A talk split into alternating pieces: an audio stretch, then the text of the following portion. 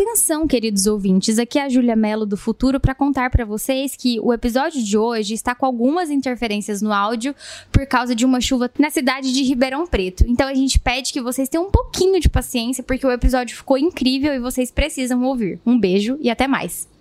Olá, meus queridos ouvintes. Esse é o podcast A Júlias, um podcast de militâncias e desabafos de situações diversas dessa vida.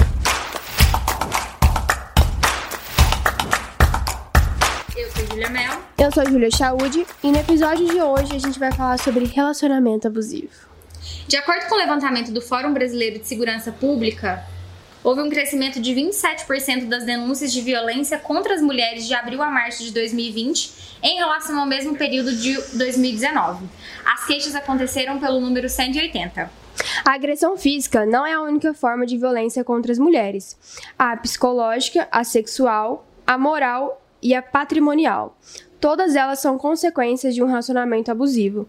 Só que uma parcela das vítimas não consegue identificar que está vivendo esse tipo de relação com seu companheiro. O relacionamento abusivo é definido como uma relação que apresenta abusos de ordem física ou emocional. A relação se torna abusiva quando uma das pessoas utiliza o poder para manipular e controlar o outro, por exemplo, pelo controle do uso de roupas, amizades, redes sociais, ciúme excessivo e vitimização.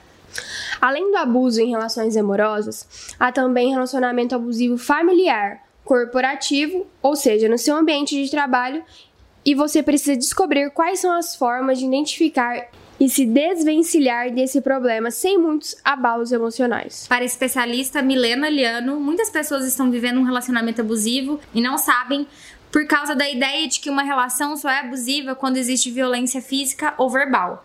Um relacionamento familiar amoroso com amigos e no ambiente de trabalho em que haja intimidação, abuso de poder, manipulação, perda da liberdade, punição, jogo de poder, violência psicológica ou humilhação pode ser considerado um relacionamento abusivo.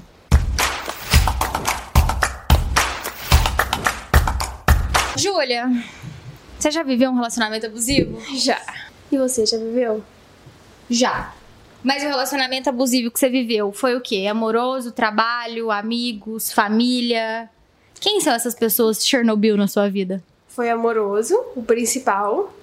E assim, parando para pensar, eu não sei se já da minha família, acho que não, minha família não, não é assim. Então, eu vivi um relacionamento abusivo, amoroso, por, por, por bastante tempo. Você tinha qual idade, assim, quando você começou a viver um relacionamento abusivo? Eu tinha uns 16, 17, por aí. Mas quando você vivia esse relacionamento abusivo, você conseguia identificar ou você achava que aquilo era normal? Não, não consegui identificar. É, fiquei. Não, não chegou a ser três anos, acho que foi uns dois anos e pouco. E assim, eu não consegui enxergar o quanto aquilo me, me fazia mal.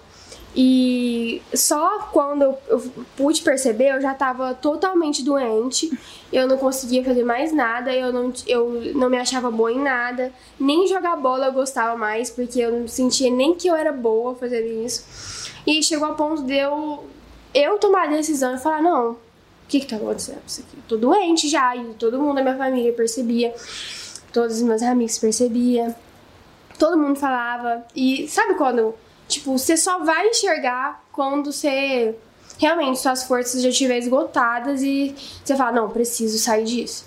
E aí foi quando eu saí, aí depois que me deu esse estalo, assim, que eu realmente percebi que eu tava ficando doente, aí que tudo que todo mundo falou pra mim, eu realmente consegui enxergar. Falei, não, verdade, não, tá, tá errado.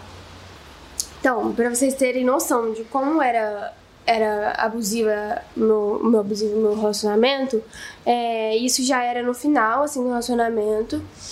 É, ele chegou a pegar um chip, é, outro chip, criou outro número para me mandar mensagem, tipo assim, se passando por outro cara, me cantando, é, falando comigo, e eu nem dei ideia, é, excluí a mensagem, nem, nem respondi.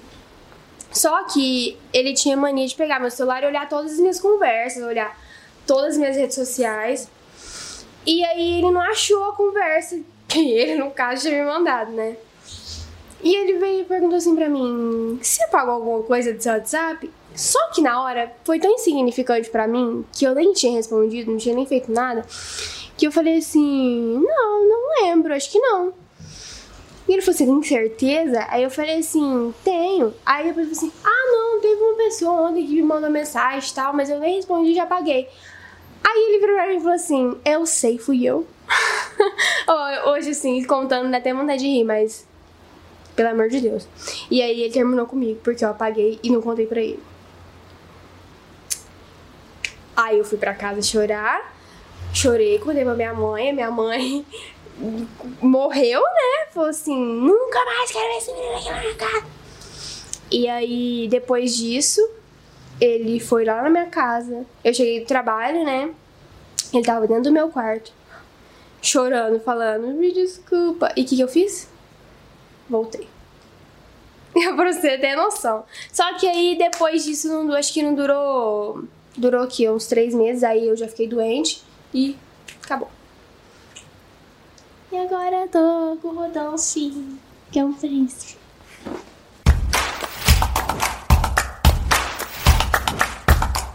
Júlia, e você? Conta pra gente aí qual relacionamento abusivo você já sofreu? Eu já vivi relações abusivas uh, no trabalho, eu já vivi relações abusivas de amigos na escola. E eu, assim, o relacionamento abusivo mais marcante que eu tive, que foi mais difícil de, de sair, que mais me detonou com sequelas existentes até 2021, foi o meu último relacionamento sério. Eu namorava um homem que era quase sete anos mais velho que eu. E, assim, eu tenho. Sabe quando a gente vai contar o calendário que tem antes de Cristo e depois de Cristo? eu sou a Júlia antes desse relacionamento, mas eu fui a Júlia durante esse relacionamento e hoje eu sou a Júlia depois desse relacionamento. É bem assim. Aí, assim, porque eu era. Quando eu conheci essa pessoa, eu tinha acabado de fazer 20 anos, eu tinha entrado na faculdade há pouco tempo e eu tava naquela fase Tava naquela fase, não. Eu era. Sempre fui muito animada, gostava de sair, gostava de, de dançar, dancei a vida inteira. É, eu era extremamente comunicativa, né? Não é à toa que eu fiz faculdade de comunicação e que hoje eu tenho um podcast. Conversava com todo mundo, me dava bem com todo mundo. E eu conheci uma pessoa que começou a minar isso em mim, que começou a me censurar pelas coisas que eu falava, porque eu sempre fui muito feminista. Eu sempre tive muita liberdade da minha casa, então assim, eu sempre fui, também fui muito independente. É, eu tinha uma vida antes dele e isso incomodava muito ele. E aí ele foi me minando aos poucos, então eu parei de conviver com os meus amigos. Eu comecei a ser uma pessoa extremamente fechada, emburrada nos lugares, porque se eu chegasse num lugar e chamasse mais atenção que ele, dava ruim. Se eu, eu era uma pessoa que gostava muito de maquiar e passar, principalmente passar batom vermelho. É, eu tive que parar de passar batom, porque se eu passasse batom vermelho eu chamava muita atenção, e isso também era um problema. É, eu tive que mudar de as músicas que eu ouvia, porque eu era uma pessoa muito do pop, gostava muito de pensar em coreografia, não dava, porque eu não podia mais sair para dançar.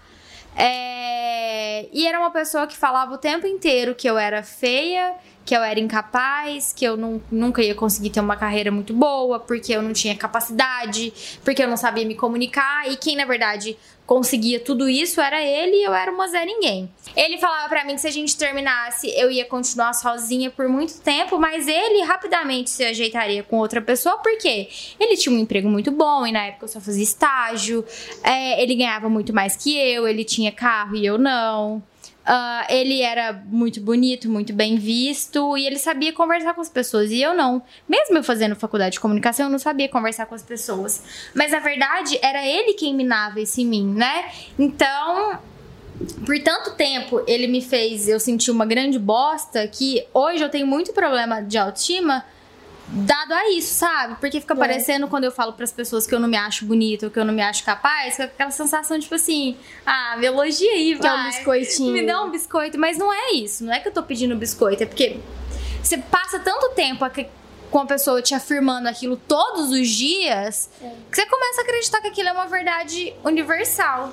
E aí, no começo de 2015 eu tive depressão, diagnosticada por um psiquiatra. Foi a primeira vez que eu, que eu recebi o meu diagnóstico de toque. Eu estava tendo várias crises de, de ansiedade. é, eu comecei a fazer um tratamento com um psiquiatra que me passou várias medicações erradas, então eu tava tendo várias alterações de humor. E isso começou a acabar mais ainda com um relacionamento que já era péssimo. E aí eu fazia estágio na agência. Eu entrava na agência antes do horário que ele entrava no trabalho. E um dia ele chegou na agência em que eu estava trabalhando, antes dele ir pro trabalho dele, para terminar comigo. Porque, segundo ele, ele não poderia namorar com uma pessoa que era doente como eu. Então, assim, isso eu acho que foi o auge do, do, do abuso, sabe? De, de, você tá no relacionamento que você precisa ter uma pessoa que cuide de você e que esteja ao seu lado e isso não vai acontecer. E aí, depois de duas semanas, a gente voltou, mas o nosso namoro nunca mais foi o mesmo. Mas a gente ficou juntos por mais um ano, depois ficamos três meses separados, voltamos e várias coisas aconteceram, ruins, inclusive. É, mas foi isso. E eu acho que essa questão do relacionamento abusivo tira muito da confiança que você tem, né? Eu era uma pessoa com autoestima, assim, um dia, sabe? Não 100% bem resolvida, porque eu tinha outros fatores da minha vida pessoal que me deixavam abaladas, mas eram coisas que eu conseguia balizar e seguir em frente. É, mas esse relacionamento em especial mudou muito quem eu sou hoje. É, Por isso que todo mundo fala que eu sou velha. Eu não era velha, mas eu, eu, eu, vivi muito tempo com uma pessoa mais velha que eu que me deixou desanimada. E isso começa a ser uma verdade universal na sua vida. E de fato te adoece, porque ele me deixou extremamente deprimida, porque ele mudou a minha vida e eu não tinha como voltar atrás. Tinha, mas eu não tinha forças. É, e aí tive que fazer tratamento, terapia por muito tempo. Por isso que eu falo tanto de terapia aqui no podcast, porque eu passei por várias terapias. Mas a minha vida não é mais a mesma. Não, mas é real, isso aí é verdade. É assim. É, tira, tipo, um pouco da nossa autoconfiança. Eu também passo por isso. Às vezes eu eu fico tão morocochô, porque, sabe, é o que a gente vai carregar para sempre. A gente, a gente se sentiu um, um merdinha, né? É, assim, quando eu tive depressão, no, no primeiro mês eu emagreci muito, porque eu tomava uns remédios muito errados, sabe? E aí eu emagreci, aí ele pegava em mim assim e falava assim: Nossa, você tá flácida, né? E aí tinha pouco tempo que eu tinha doado meu cabelo pra, pela primeira vez, eu tava com o cabelo muito curto, meu cabelo caiu muito. Foi ficando ralinho feio, ele pegava no meu cabelo e falava assim: Seu cabelo tá tão feio, né? Velho, eu tava doente, sabe? Eu tava me sentindo. Ai, uma grande bosta, e aí eu tinha uma pessoa que validava isso em mim o tempo todo.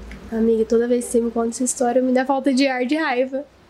No meu caso, assim, é, era mais. Sabe quando você não, você não você sabe que você não tá errada, mas você pede desculpa por coisas. Exatamente, não, eu tinha que pedir, pedir, desculpa, né? De e coisas que não eram culpa era minha. coisas assim, que eu, tinha, eu brigava, brigava, no final era sempre eu que tinha que pedir desculpa. Era sempre ele que terminava e voltava a hora que queria e eu tava lá só assim esperando, sabe? tipo é como se fosse um ninguém, né? fantoche, né? assim, faz, é. faz o que quiser. E aí, e fala para todo mundo que você é louca, que você é histérica, que você é emburrada porque você é imatura. E valida isso para as pessoas e todo mundo começa a acreditar que você é péssima e ele é muito bom, porque também a gente vive numa sociedade patriarcal que endeusa o homem e diminui é a mulher. É mais fácil acreditar todo. no que o homem tá falando. É, exatamente, porque e mulher aí, é louca, né? Ele termina com você e aí você é questionada, mas o que, que você fez? E ele não é questionado. Exatamente. É Teve uma vez, eu fui da comissão de formatura. E aí, a gente estava fazendo uma festa e eu formei com mais uma turma de nutrição e uma turma de agronomia, porque a gente juntava as turmas para dar a galera que precisava para fazer a festa. E eu fui pra festa primeiro, porque ele ia depois, porque eu tinha que receber é, cerveja, arrumar freezer, arrumar tipo, a galera que ia fazer comida e tudo mais. E nessa festa, eu formei com uma, uma das turmas era da agronomia e a gente resolveu distribuir jello shots para todo mundo. Eu nem gosto de gelatina. Mas, para cada pessoa que eu dava um jello shots, eu tomava um jello shots. e com a galera da agronomia, que é o quê? Homem. E ele chegou bem nessa hora. Já ficou puto porque eu não podia conversar com ninguém. Com homem, então, isso não, não existia. Aí eu peguei e falei assim: e toda a festa da minha sala a gente brigava, eu chorava e ia embora antes da festa acabar. Falei, você quer saber de uma coisa? foda-se. Ignorei ele. E o pessoal da minha sala começou a dar canelinha na boca. Eu não gosto de canelinha, mas eu também já tava puta de ódio. Já tinha tomado cerveja, tomei de hello shots, fui o quê? Beber canelinha. E ele começou a querer me levar embora, querer me levar embora. Eu falei, eu não vou embora, porque toda festa eu ia embora, eu tava cansada daquilo, era meu último ano de faculdade, eu queria aproveitar. Eu falei assim: você quer ir embora? Você pode ir embora, mas você pode ter certeza que não é para voltar mais. E aí acabou. Ele falou assim: então tá bom, então eu vou embora. E ele foi embora, e aí eu aproveitei a festa, pulamos na piscina, dançamos, e foi, foi ótimo. Na hora de ir embora, tava. É, sobraram sete pessoas e o Zé, sabe o Zé que gravou com a gente? Ai, o Zé. O Zé. No, o Zé tinha um Uno na época, aqueles Uno quadradinho, mais antigo. E a gente foi juntar as coisas. O Zé tava sem camiseta, é, cortou a mão num caco de vidro. A gente foi procurar a chave do carro do Zé. O Zé não achava a chave do carro, ele teve que dar partida direta, puxar o fio do carro para dar a partida direta. A gente tinha as caixas de cerveja, as caixas de som e aquele tanto de gente pra ir no do Zé. E fomos embora, né? Tipo assim, porque as minhas coisas tinham ficado com o meu ex-namorado no carro dele. Alguém ia ter que me deixar em casa. Beleza. A gente tava no carro cantando Britney, todos felizes. O Zé bate o carro num carro que estava estacionado na rua. E tava eu, o Zé e mais uma amiga nossa no banco da frente. E eu tava bem assim na porta, porque não cabia as pessoas. Quando eu fazia faculdade, não tinha Uber. A gente tava numa chácara muito longe que não tinha como pedir táxi. Então, a gente. Errado, né, gente? Óbvio. Mas era assim que a gente tinha que ir embora. E a gente bateu o carro. E aí, beleza, né? Teve, o carro do Zé teve que ser guinchado, eu tive que ligar pro meu avô me buscar, eu tava assim, as minhas coisas. E aí, no outro dia, eu precisava das minhas coisas pra voltar pra faculdade, pra ir trabalhar, porque meu computador tava na casa dele, minhas roupas, tava tudo lá, e eu tive que pedir pra minha mãe ir lá, porque eu não ia, né? Eu tinha terminado com ele e a minha mãe ficou puta. Porque assim, a gente namorava. Ele me largou para trás numa chácara distante de casa e a gente sofreu um acidente. Assim, a nossa sorte foi que a gente bateu num carro que estava parado na rua. Mas e se a gente tivesse batido em um carro em movimento? Porque o carro bateu do meu lado, o carro bateu literalmente em mim. Eu fiquei uma semana sem andar direito por causa da, bat da batida do acidente. Então, assim, várias coisas aconteceram que me faziam sentir uma grande nada. Hum. Né? Então, assim. Culpada. É, eu fiquei me sentindo culpada. Nossa, eu mandei ele embora e aí bate o carro, a minha mãe tem que ir buscar as minhas coisas, sabe? Era meio. Meio não. Era é 100% bem... trash. É. É isso. Que bom que a gente superou, né? Ai, eu sou uma nova pessoa.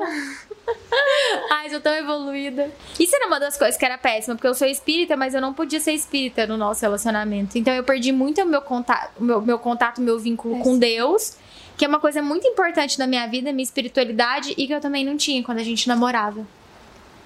Cada vez que você fala uma coisa piora. Era bem ruim. Gente, tem cada história.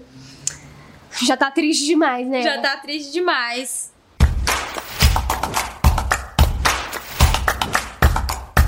Então, assim, como que a gente reconhece, né, um relacionamento abusivo, embora a gente tenha dado o nosso próprio testemunho aqui, né? Ser vítima de um relacionamento abusivo torna a pessoa isolada, assustada, deprimida e com síndromes de medo e fobia. Um abuso não necessariamente está ligado ou se limita a um gênero, que tanto pode ser praticado por homens ou mulheres. Mas em razão das estatísticas e do machismo que existe nas estruturas sociais, a vítima é geralmente do sexo feminino. No sentido mais restrito, o relacionamento abusivo se configura quando uma das partes fica impedida de responder em condições de igualdade frente às agressões e intimidações. Assim se caracteriza o abuso no momento em que uma pessoa se vale da sua posição de poder para controlar a outra. Isso é muito verdade, porque uma da, um dos fatores do abuso no relacionamento que eu tinha era dinheiro. Porque eu era estagiária, não ganhava nada, e ele tinha um emprego muito bom e ganhava muito mais que eu, e ele sempre usava disso para poder me diminuir. Ah, eu ganho tanto, você ganha tanto, a gente não pode fazer tal coisa porque a gente não tá no mesmo patamar social. E assim, não é que ele fazia isso às vezes, ele que ele fazia sempre. E aí ele fazia questão de contabilizar, sei lá, uma coca que a gente saía para tomar, sabe? O abuso ocorre quando essa pessoa se aproveita da fragilidade e vulnerabilidade financeira, física e emocional de outra pessoa. No entanto, o abuso não é tão evidente assim, pois, como é algo às vezes subjetivo, não necessariamente se sustenta em socos ou gritos. Muitas vezes, simplesmente é colocado em um movimento um sistemático processo de desqualificação, manipulação e chantagem.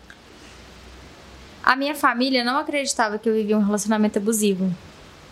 Porque ele era muito educado, muito polido, muito gentil, perto de todo mundo, em especial perto da minha família. Mas quando tava só eu e ele, o bicho pegava. Mas então era, assim- era, era um abuso muito velado. Só que esse abuso ele não sustenta por muito tempo, porque chegou em um momento que ele começou a sentir ciúme da minha família, então a gente tava em reunião familiar. Tava todo mundo reunido, sei lá, na cozinha, na área, ele ficava na sala, emburrado. Não conversava com os meus primos, que morria de ciúme dos meus primos. Então isso não foi se mantendo, mas demorou muito tempo pra minha família acreditar que o que ele fazia comigo era errado e que de fato não era culpa minha.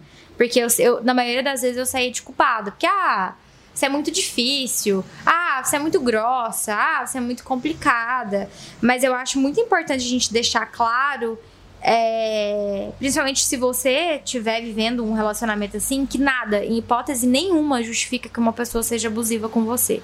É. No meu caso, eu acho que dava pra perceber bem que ele era, porque nem escondia. Ele gritava comigo no meio de todo mundo, pegava no meu braço forte no meio de todo mundo. Então, acho que todo mundo já sabia e todo mundo me falava, mas a gente não. Não acreditava, né?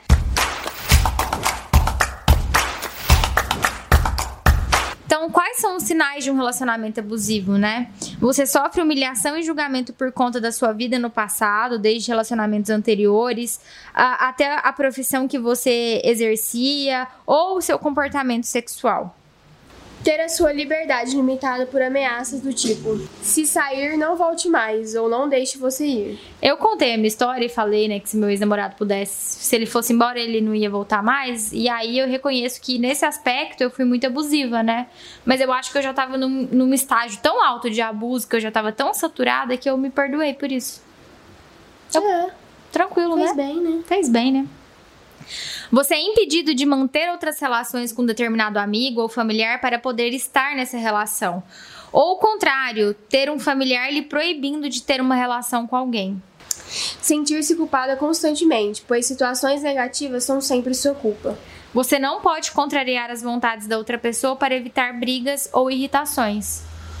A sua opinião nunca é pedida ou considerada em uma tomada de decisão. Quando o outro diz que você não tem capacidade, inteligência, beleza ou qualquer outro comentário negativo dito repetidas vezes e em tom sério. Ser exposto a traições, conflitos amorosos e situações constrangedoras fora do acordo do relacionamento. Você já foi traída, Júlia? Se eu fui, eu não sei, né? Ah, você não sabe? É porque nos dois namoros que eu tive, eu fui traída nos dois. Eu, eu Foi se, legal. Se, se eu já fui. Os nossos ouvintes aqui estão rindo, gente. A gente tá gravando com plateia, Um pessoal. assunto mais triste. Um assunto mó triste. Não, assim, Mas, eu assim, não tenho é. comprovações. E aí, eu fui traída, inclusive, na época que eu estava com depressão. Então, assim, gente, não trai não, tá? Se você não tá Não, feliz no eu seu acho- relacionamento, termina. Eu não acho trai assim. não. Qual que é a graça, né? Você fazer. Eu, eu sou muito do, do time, assim, de, da empatia, sabe? Eu sou a favor da empatia. Você tem que se colocar no lugar da outra pessoa. Você gostaria de ser traído? Claro que não. Quem que gostaria? Eu não Por que gostei, que não. você vai fazer com outra pessoa, né? Não Exatamente. É muito o que a gente falou no episódio de responsabilidade afetiva, mas eu acho que o homem, ele não tem essa é capacidade, né? Ele não tem essa capacidade de ter empatia. Principalmente se ele for homem, hétero, branco, cis, classe média. Não tem. É difícil. É, realmente. É do homem. né? Não tem. É, é isso. É limitado. Ser constrangido em público. Ciúmes obsessivo. As outras pessoas controlam a sua vida financeira ou usam o dinheiro como forma de controle, punição, humilhação ou vínculo afetivo. Quando o outro tem que saber constantemente onde você está através de aplicativos de localização, mensagem e ligações. E quando você tem que enviar fotos que comprovem que você está falando a verdade. Não manda foto de agora, gente, pelo amor de Deus, não é da conta do, do outro, onde você tá, o que você tá fazendo. Se a pessoa com que você se relaciona, com quem você se relaciona, não confia em você, não esteja com essa pessoa. A hora que uma pessoa te pedir foto de agora, manda ela tomar no cu. é uma pessoa que te controla por ligação, mensagem, foto de agora. Sabe? Uma pessoa dessa é fraca da cabeça, gente. É, run, Forest, run.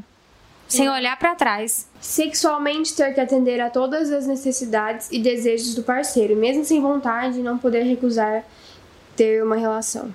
É Cuidado, triste, né? viu, gente? Que isso mais que triste, o nome disso é estupro, tá? É, Sexo é sem consentimento é estupro. Qualquer situação em que haja abuso de poder, racismo, preconceito ou machismo. Ser vítima de sentimento de posse por parte do outro. Você tem marcas de agressão, mesmo que não haja um ato violento, como um soco, por exemplo, mas por te segurar com força demais. Aquela puxadinha de braço. Aquela apertadinha no braço. Aquela sentadinha. É. Quando a pessoa avança e você já fica assim, ó, com medo de que você vai apanhar, é, é um indício de que tem alguma coisa errada.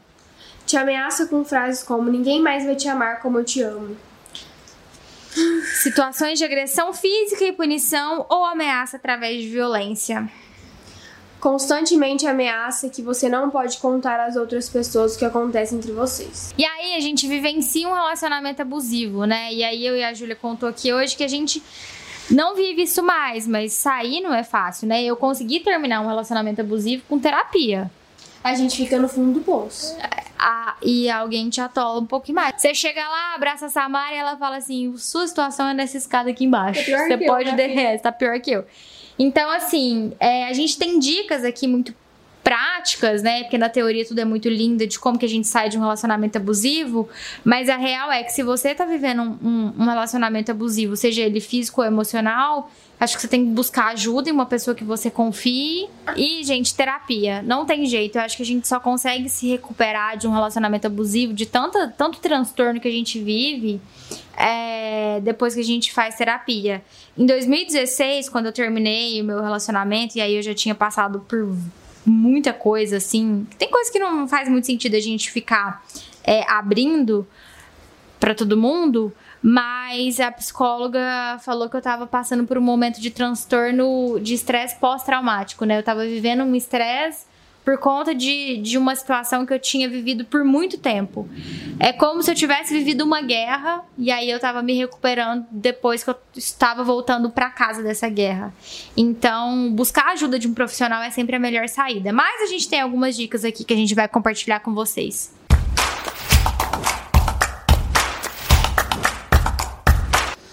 Então, como sair de um relacionamento abusivo? Busque a mudança. Agora que você já identificou, o segundo passo é mudar. E para esse caso é muito importante que você se conecte com a sua inteligência emocional e o seu autoconhecimento.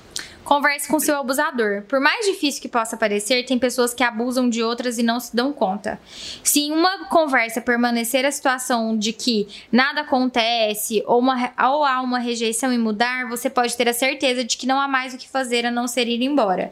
Mas tem um adendo, gente. Tome cuidado com esse tipo de diálogo, porque às vezes o abusador ele transforma a história para para que você se sinta culpado. Então, se você identificou que não tem chance de mudança ou que o comportamento ainda é o mesmo, é mais um, um indício de que você precisa sair dessa relação. Isso.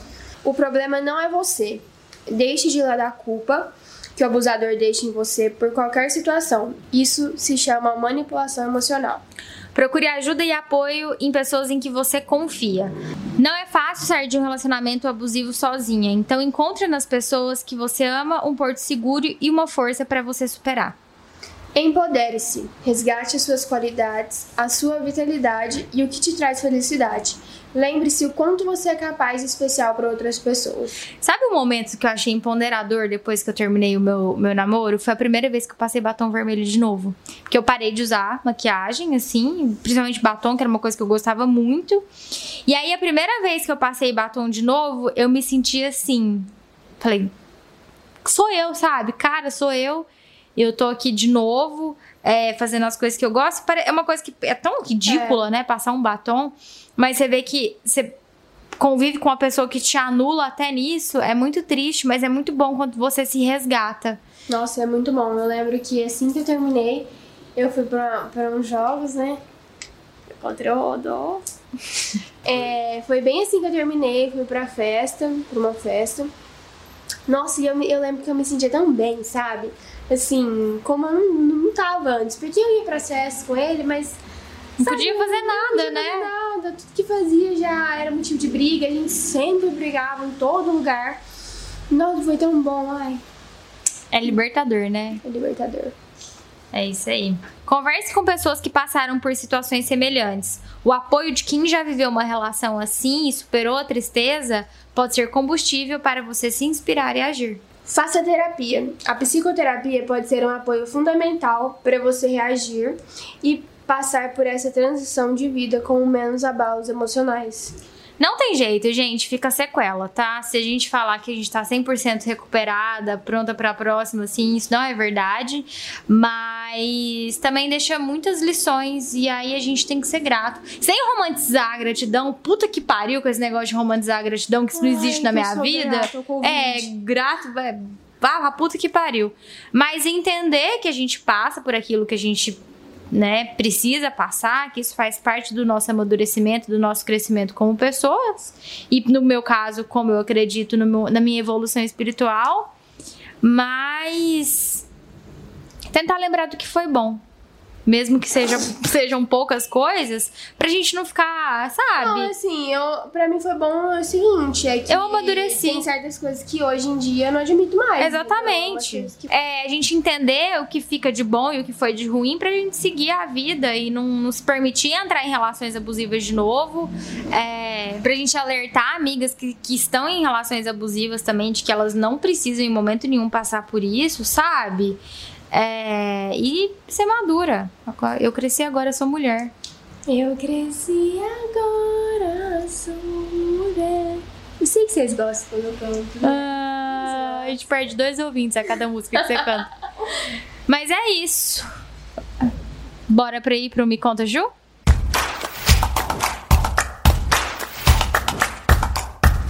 Me conta aí, Ju. Gente, no final do ano é, eu fui passar o Réveillon na casa do meu pai, com a família do meu pai, eu conheci o meu irmão. Ele já tem um aninho, ele chama Davi, eu não conheci ainda por inúmeras razões, limitações minhas e também pandemia. Mas eu quero dividir pra vocês que eu sou uma nova pessoa. Eu sou uma pessoa que liberou perdão, sabe? Eu tô muito feliz de ter conseguido fazer isso.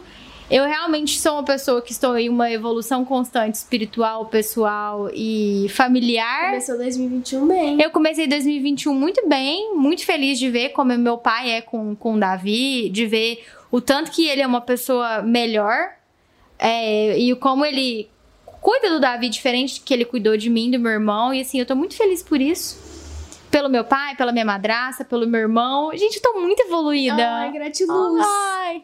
Ai, gente, tô feliz. É isso. Conheci meu irmãozinho. 2021 começou muito bem. Vai ser um ano do amor, né? É o ano do É amor. o ano do amor. Aproveitando o embalo de vibes, o meu, o meu Me Ju de hoje também é super feliz. Porque eu vou ser mãe de cachorro. Mãe de pet, mãe de, pet. Recentemente, né, vocês sabem da minha saga da mudança que eu comecei a, a mo- a morar junto com o meu namorado, Rodolfo. E aí a gente decidiu ter um cachorrinho que é muito fofo e daqui 15 dias a gente vai pegar ele e eu tô muito ansiosa porque eu já, eu já tive cachorro quando eu morava com minha família lá em Guará. Mas é diferente, né? Agora eu vou cuidar de um cachorro e ele vai chamar Flock. A Fer falou quando esse episódio sair, vai ser 7 dias, então não 15. Então está próximo de eu pegar o Flock. Em breve vou postar as stories da carinha dele pra vocês verem. Beleza, bora pro Fala aí, Ju?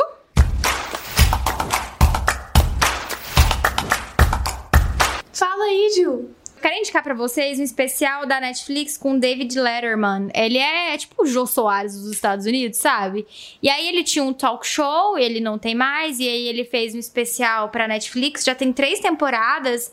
Mas o episódio que eu queria muito indicar é um episódio da segunda temporada que ele conversa com a Melinda Gates. É, a Melinda Gates é a esposa do Bill Gates. E aí ela vai falar sobre o livro dela, né? E dos desafios globais. Uh, tanto de, de questão de saúde pública, porque a Melinda e o Bill são pessoas que têm projetos sociais para levar vacina e saneamento básico para pessoas carentes, mas também dos desafios de que as mulheres não estão uh, no setor da tecnologia e de que isso precisa de, de mudanças. Na verdade, né, o mundo precisa de mudanças para que mulheres ocupem cargos altos em, em lugares que normalmente não são estabelecidos por mulheres. E aí, esses dias eu tava lendo um artigo na internet que falava, né? Nossa, mas ah, feministas ficam falando tanto de lugar para mulher, que mulher é isso, mulher é aquilo, mas a gente não vê grandes realizações por mulheres na ciência, nas artes e tudo mais. Mas a gente for pensar Hoje já é muito difícil com que mulher ocupe esses espaços. Imagina 50, 100, 200 anos atrás, né? Então a gente não tem grandes nomes femininos porque a mulher ela não tinha essa ocupação, não era dado e permitido a ela essa ocupação. E a Melinda Gates fala muito disso durante a entrevista dela, né? De que a gente precisa sim dar espaço e voz às mulheres. É incrível a, a entrevista que ela dá pro David Letterman. E você, Júlia, o que, que você indica? É, então, já que a gente tá falando de relacionamento abusivo e, e relacionamentos tóxicos, então eu vou indicar a série You, que é uma série da Netflix, que fala de um cara, o Joe Goldberg, que ele é ele é um cara que ele fica obcecado por uma menina e aí ele começa a seguir ela em todos os lugares e Aí vocês têm que assistir o resto, porque é muito doido. Tem duas temporadas e vai ter a terceira também. Você assistiu, Júlia? Eu não gostei, Júlia. Exato. Mas é isso. Você não gostou? Não gostei. Não, eu, você não gostou. Você não gostou. Porque eu acho que gostou, você não tipo gostou porque. De... Eu acho que é, uma, é um roteiro mal escrito, um enredo mal formulado Existem. Temos uma crítica aqui diretamente da academia de, do, do Oscar, tá? Oi, gente, tudo bom? Sou Júlia, eu trabalho com produções hollywoodianas. Mas e aí eu acho que a série em alguns momentos tem assim uma leve romantização do relacionamento abusivo. Já que a gente tá falando aí de relacionamento abusivo, indicando séries e filmes e tudo mais, vamos lá, gente, vamos falar de produções que romantizam um relacionamento abusivo. tipo, 50 tons de liberdade cinza e o caralho a quatro. Aquele filme ridículo da Netflix lá, 365 dias. É Gente, pelo amor de Deus, para de achar que isso aí é o grande amor da vida de vocês, que vocês vão. É, só porque o cara é rico, não dá o direito dele de te manipular, fazer você. Ele faz a menina depilar e tomar anticoncepcional porque não vai usar camisinha. O nome disso é relacionamento abusivo, não é amor, tá, pessoal? Eu, acho, eu gosto muito de 50 tons de cinza, mas não é, né? Eu realmente acho abusivo, né? Não, eu, eu, acho, eu acho abusivo demais. Eu reconheço, eu assisto sabendo que é errado. Mas é porque as Mas pessoas ficam. Choro, as pessoas ficam romantizando esse filme, gente, não que é quer um Christian Grey. Eu não quero um cara para me controlar. Isso não existe. O nome disso é abuso. E vira violência. Não é porque é sexo ele pegar um chicotinho e dar uma chicotada nela, gente. Pelo amor de Deus. Nervosa. É isso. Temos um programa, né, Júlia? Temos. Que eu fiquei nervosa aqui. Obrigada, Júlia. Obrigada, Júlia. A gente se vê no próximo episódio. A gente se fala, né? Tchau, gente. Tchau.